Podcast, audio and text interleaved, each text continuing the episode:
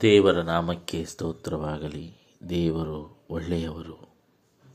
ಆರಂಭದ ಪುಸ್ತಕ ಎರಡನೇ ತ್ರೈಮಾಸಿಕ ಏಳನೇ ಪಾಠ ಗುರುವಾರ ಸುದೋಮಿನಲ್ಲಿ ಲೋಟನು ಮೇ ಹನ್ನೆರಡನೇ ತಾರೀಕು.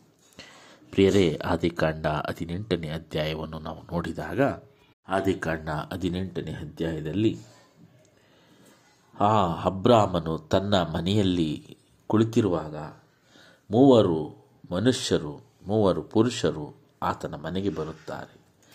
ಬಂದಾಗ ಆ ಆ ಮೂವರಿಗೂ ಅತಿಥಿ ಸತ್ಕಾರವನ್ನು ಮಾಡಿ ಅವರ ಮನಸ್ಸು ಸಂತೋಷವನ್ನು ಉಂಟು ಮಾಡುವ ರೀತಿಯಲ್ಲಿ ಅವರಿಗೆ ಉಪಚಾರವನ್ನು ಮಾಡಿ ಕಳಿಸುತ್ತಾನೆ. ಇದಾದ ಸ್ವಲ್ಪ ಸಮಯದಲ್ಲಿ ಆ ಬಂದಿದ್ದ ಅತಿಥಿಗಳನ್ನು ಕಳಿಸಿದ ನಂತರ ಇಲ್ಲಿ ಅಬ್ರಾಹ್ಮನಿಗೆ ಮತ್ತೊಂದು ವಿಷಯ ಮುಟ್ಟುತ್ತದೆ. ಅದೇನೆಂದರೆ, ತನ್ನ ಅಬ್ರಾಮನ ತಮ್ಮನ ಮಗನಾಗಿದ್ದಂತಹ ಲೋಟನು ವಾಸಿಸುತ್ತಿದ್ದಂತಹ ಸ್ಥಳ ಸೊದೋಮ್ ಗೋಮರ. ಈ ಇಬ್ಬರು ದೇವದೂತರು ಆ ಸೋದೋಮ್ ಗೋಮರವನ್ನು ನಾಶ ಮಾಡಲು ಬಂದಿರುತ್ತಾರೆ.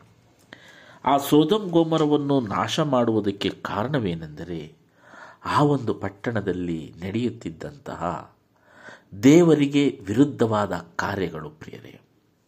ಆ ಪಟ್ಟಣದಲ್ಲಿ ಅನೇಕ ಪಾಪಗಳು ನಡೆಯುತ್ತಿದ್ದವು. ಹಾಗಾಗಿ ಆ ಪಟ್ಟಣವನ್ನು ಬೆಂಕಿಯಿಂದ, ಆ ಪಟ್ಟಣವನ್ನು ನಾಶ ಮಾಡಲು ದೇವದೂತರನ್ನು ದೇವರು ಕಳಿಸಿರುತ್ತಾರೆ. ಆ ಒಂದು ವಿಷಯ ಅಬ್ರಾಹ್ಮನಿಗೆ ಗೊತ್ತಾಗುತ್ತದೆ. ಈ ವಿಷಯ ತಿಳಿದ ತಕ್ಷಣ ಅಬ್ರಾಹ್ಮನು ದೇವರ ಸಂಗಡ ಇಲ್ಲಿ ವಾದ ಮಾಡುತ್ತಾನೆ. ಹದಿನೆಂಟನೇ ಅಧ್ಯಾಯ ಆದಿಕಾಂಡ, ಇಪ್ಪತ್ತೆರಡರಿಂದ ಮೂವತ್ತ್ಮೂರನೇ ವಚನದವರೆಗೂ ನಾವು ಸಂಪೂರ್ಣವಾಗಿ ಓದಿದಾಗ ಅಬ್ರಾಹ್ಮನು ದೇವರ ಸಂಗಡ ಯಾವ ರೀತಿ ವಾದ ಮಾಡುತ್ತಾನೆ? ದೇವರೇ, ಆ ಪಟ್ಟಣದಲ್ಲಿ ಐವತ್ತು ಜನ ಸಿಕ್ಕಿದರೆ ನೀನು ನಾಶ ಮಾಡುತ್ತೀಯಾ ಎಂದು ಕೇಳಲು ದೇವರು ಇಲ್ಲ, ಮಾಡುವುದಿಲ್ಲ ಎಂದು ಹೇಳುತ್ತಾರೆ. ಹೋಗಲಿ, ನಲವತ್ತೈದು ಜನ ಸಿಕ್ಕಿದರೆ ನಾಶ ಮಾಡುತ್ತೀಯ ಅಂದರೆ ಇಲ್ಲ ಅನ್ನುತ್ತಾರೆ. ಅದೇ ರೀತಿ ಕೇಳುತ್ತಾ ಕೇಳುತ್ತಾ ಕೊನೆಗೆ ಹತ್ತು ಮಂದಿ ಆ ಪಟ್ಟಣದಲ್ಲಿ ಒಳ್ಳೆಯವರು ಸಿಕ್ಕರೆ ನಾಶ ಮಾಡುತ್ತೀಯ ದೇವರೆಂದಾಗ ದೇವರು ಹತ್ತು ಮಂದಿ ಸಿಕ್ಕರೂ ಸಹ ನಾಶ ಮಾಡುವುದಿಲ್ಲ ಎಂದು ಹೇಳುತ್ತಾರೆ. ಪ್ರಿಯರೇ, ಅದೇ ರೀತಿಯಾಗಿ ಆ ಒಂದು ಸೋದೋಮ್ ಗೋಮರ ಎಂಬ ಪಟ್ಟಣದಲ್ಲಿ ಅನೇಕ ವಿಧವಾದ ದುಷ್ಟರು, ರೋಗಸ್ಥರು, ಬಹಳ ದುಷ್ಟತನದಿಂದ ಕೂಡಿದ್ದರು. ತುಂಬ ಕೆಟ್ಟು ಹೋಗಿದ್ದರು ಎಂದು ಸತ್ಯವೇದ ಹೇಳುತ್ತದೆ. ಅಂಥ ಒಂದು ಸ್ಥಳದಲ್ಲಿ ಲೋಟ ಎಂಬ ವ್ಯಕ್ತಿ ದೇವರಿಗೆ ಮೆಚ್ಚುಗೆಯಾದವನಾಗಿರುತ್ತಾನೆ. ಆ ಒಬ್ಬ ವ್ಯಕ್ತಿಯನ್ನು ಆ ಸೋದೋಮ್ ಗೋಮರ ಎಂಬ ಪಟ್ಟಣದಿಂದ ಹೊರತಂದು ಆ ಪಟ್ಟಣವನ್ನು ಬೆಂಕಿಯಿಂದ ನಾಶ ಮಾಡುತ್ತಾರೆ. ಆ ಒಂದು ನಾಶನದ ಸಂದರ್ಭದಲ್ಲಿ ದೇವರು ಲೋಟನು ಅವನ ಹೆಂಡತಿ ಮತ್ತು ಇಬ್ಬರು ಹೆಣ್ಣು ಮಕ್ಕಳನ್ನು ಮಾತ್ರ ರಕ್ಷಿಸಿದನು. ಅಲ್ಲಿ ಗಂಭೀರವಾಗಿ ನಾವು ಆಲೋಚನೆ ಮಾಡಬೇಕಾದ ವಿಷಯವೇನೆಂದರೆ, ಲೋಟನ ಎಚ್ಚರಿಕೆಯನ್ನು ಆ ಊರಿನ ಜನರು ತೆಗೆದುಕೊಳ್ಳಲಿಲ್ಲ ಪ್ರಿಯರೇ. ಲೋಟನ ತನ್ನ ಮಕ್ಕಳ, ಅಂದರೆ ಇಬ್ಬರು ಹೆಣ್ಣು ಮಕ್ಕಳ ಗಂಡಂದಿರು, ಅಳಿಯಂದಿರು ಸಹ ಆ ಪಟ್ಟಣದಲ್ಲೇ ಉಳಿದುಕೊಳ್ಳುತ್ತಾರೆ.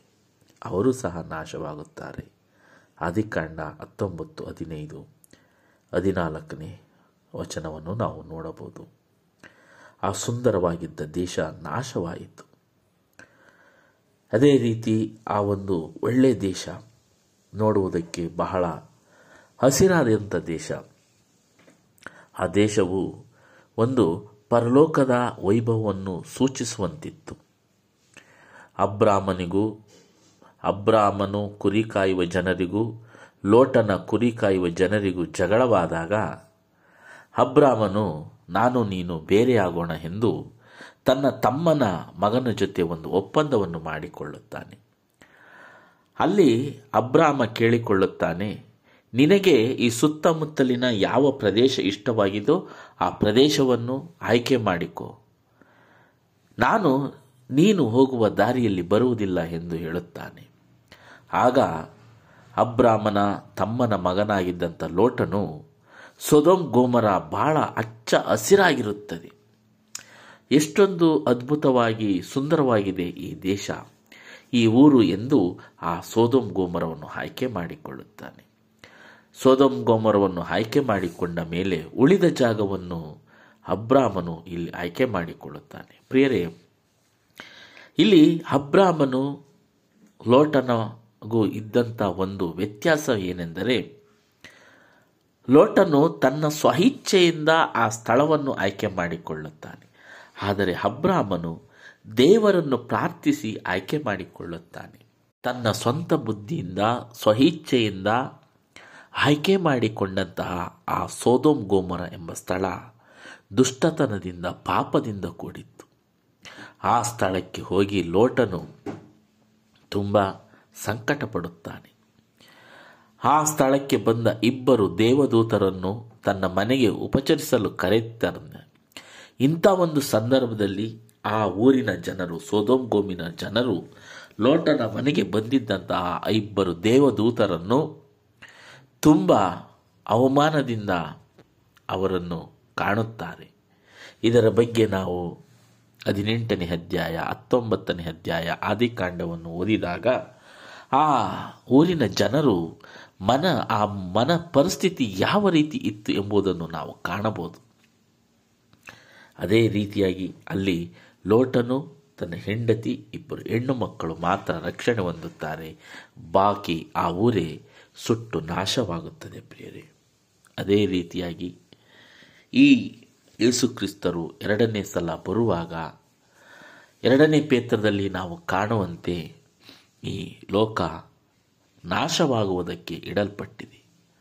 ಸೂರ್ಯ, ಚಂದ್ರ ಹುರಿದು ಲಯವಾಗಿ ಹೋಗುತ್ತವೆ. ನಕ್ಷತ್ರಗಳು ಬಿದ್ದು ಹೋಗುತ್ತವೆ. ಅಂದು ನೋಹನು ನೂರ ಇಪ್ಪತ್ತು ವರ್ಷಗಳ ಕಾಲ ಪ್ರಸಂಗ ಮಾಡಿದನು. ಜಲ ಪ್ರಳಯ ಬರುತ್ತದೆ. ಮನಸ್ಸನ್ನು ಬದಲಾಯಿಸಿಕೊಂಡು, ಈ ನಾವೆಯೊಳಗೆ ಬಂದು ಸೇರಿಕೊಂಡು ರಕ್ಷಣೆಯನ್ನು ಪಡೆಯಿರಿ ಎಂದು ಪ್ರಸಂಗ ಮಾಡಿದನು. ನೂರ ಇಪ್ಪತ್ತು ವರ್ಷಗಳ ಕಾಲ ಆ ನಾವೆಯನ್ನು ಕಟ್ಟುವುದರ ಮೂಲಕ ಅನೇಕರಿಗೆ ಆ ಪ್ರಸಂಗ ಮಾಡಿದನು. ಅದೇ ರೀತಿಯಾಗಿ ಲೋಟನು ಇದ್ದಂಥ ಸಂದರ್ಭದಲ್ಲೂ ಸಹ ಅನೇಕ ಸಂದೇಶಗಳು ಬಂದರೂ ಸಹ ಕೇಳಲಿಲ್ಲ. ಇದೇ ರೀತಿ ಕೊನೆ ಕಾಲದಲ್ಲಿ ನಾವು ಜೀವಿಸುತ್ತಿದ್ದೇವೆ ಎಂದು ನಾವು ಆಗಾಗ ಕೇಳುತ್ತಿರುತ್ತೇವೆ, ಇದು ಸತ್ಯವಾದ ಮಾತು. ಈ ಕೊನೆ ಕಾಲದಲ್ಲಿ ಯೇಸುಕ್ರಿಸ್ತರು ಈ ಭೂಲೋಕದಲ್ಲಿ ಮಾಡಿದಂಥ ಮೊದಲನೇ ಪ್ರಸಂಗ, ಮತ್ತಾಯ ನಾಲ್ಕು ಹದಿನೇಳರಲ್ಲಿ, ಪರಲೋಕ ರಾಜ್ಯ ಸಮೀಪವಾಯಿತು, ದೇವರ ಕಡೆಗೆ ತಿರುಗಿಕೊಳ್ಳಿರಿ ಎಂದು ಹೇಳುತ್ತಾರೆ. ಹೌದು ಪ್ರಿಯರೇ, ಪರಲೋಕ ರಾಜ್ಯ ಸಮೀಪವಾಗಿದೆ. ಆ ಲೋಟನ ಮನೆಗೆ ಬಂದಂತಹ ಅತಿಥಿಗಳನ್ನು ಆ ಊರಿನ ಜನರು ಅವಮಾನ ಮಾಡಿದರು. ಅದೇ ರೀತಿಯಾಗಿ ಈ ದಿನ ನಾವು ಈ ಅಂತ್ಯಕಾಲದಲ್ಲಿ ಯಾವ ರೀತಿಯಾಗಿ ದೇವರಿಗೆ ಮೆಚ್ಚುಗೆ ಆಗುವ ರೀತಿ ಜೀವಿಸುತ್ತಿದ್ದೇವ ಎಂದು ಈ ಪಾಠ ನಮ್ಮನ್ನು ಪ್ರಶ್ನೆ ಕೇಳುತ್ತದೆ ಪ್ರಿಯರೇ. ಹಾಗಾಗಿ ನಾವು ಇಡುವ ಒಂದೊಂದು ಹೆಜ್ಜೆಯು ಯಾವ ದೇವದೂತರು ಬಂದು ಯಾವ ಸಮಯದಲ್ಲಿ ಈ ಲೋಕವನ್ನು ನಾಶ ಮಾಡುತ್ತಾರೋ ಗೊತ್ತಿಲ್ಲ.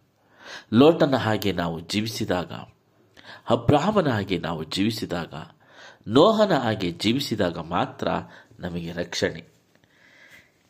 ಈ ಲೋಕದ ಆಸೆಗಳು, ಸುಖ, ಭೋಗ, ಈ ಲೋಕದ ಅನೇಕವಾಗಿ ಸಿಗುವಂತಹ ಕ್ಷಣಿಕ ಸಂತೋಷಕ್ಕಾಗಿ ನಮ್ಮನ್ನು ನಾವು ಒಪ್ಪಿಸಿಕೊಟ್ಟರೆ ನಾವು ಇನ್ನೂ ಸೈತಾನನ ರಾಜ್ಯದಲ್ಲಿದ್ದೇವೆ.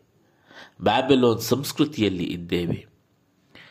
ಅಬ್ರಾಹ್ಮನ ಹಾಗೆ, ನೋಹನ ಹಾಗೆ ಲೋಟನ ಹಾಗೆ ದೇವರ ಹಿಂದೆ ಬಂದಾಗ ಮಾತ್ರ ನಮಗೆ ರಕ್ಷಣೆ ಆಗುತ್ತದೆ ಎಂದು ಈ ಪಾಠ ನಮಗೆ ಕಲಿಸಿಕೊಡುತ್ತದೆ ಪ್ರಿಯರಿ. ಹಾಗಾಗಿ ಯೇಸುಕ್ರಿಸ್ತರು ಯಾವ ರೀತಿಯಾಗಿ ಅಬ್ರಾಹ್ಮನ ಮನೆಗೆ ಹೇಳದಂತೆ ಬಂದಂತಹ ಅತಿಥಿಗಳ ಹಾಗೆ ಲೋಟನಿದ್ದಂಥ ಸೊದೋಮ್ ಗೋಮರ ನಗರಕ್ಕೆ ಅತಿಥಿಗಳು ಪ್ರವೇಶ ಮಾಡಿ ಆ ಆ ಒಂದು ನಗರವನ್ನು ಸುಟ್ಟ ಹಾಗೆ ಯೇಸುಕ್ರಿಸ್ತರು ಯಾವ ಸಮಯದಲ್ಲಿ ಈ ಲೋಕಕ್ಕೆ ಬರುತ್ತಾರೋ ಗೊತ್ತಿಲ್ಲ ಪ್ರಿಯರೇ.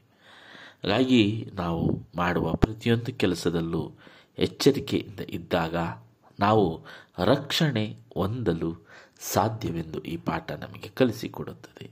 ಮತ್ತೆ ಮುಂದಿನ ಪಾಠದಲ್ಲಿ ಭೇಟಿಯಾಗೋಣ. ವಂದನೆಗಳೊಂದಿಗೆ. ಆಮೇನ್.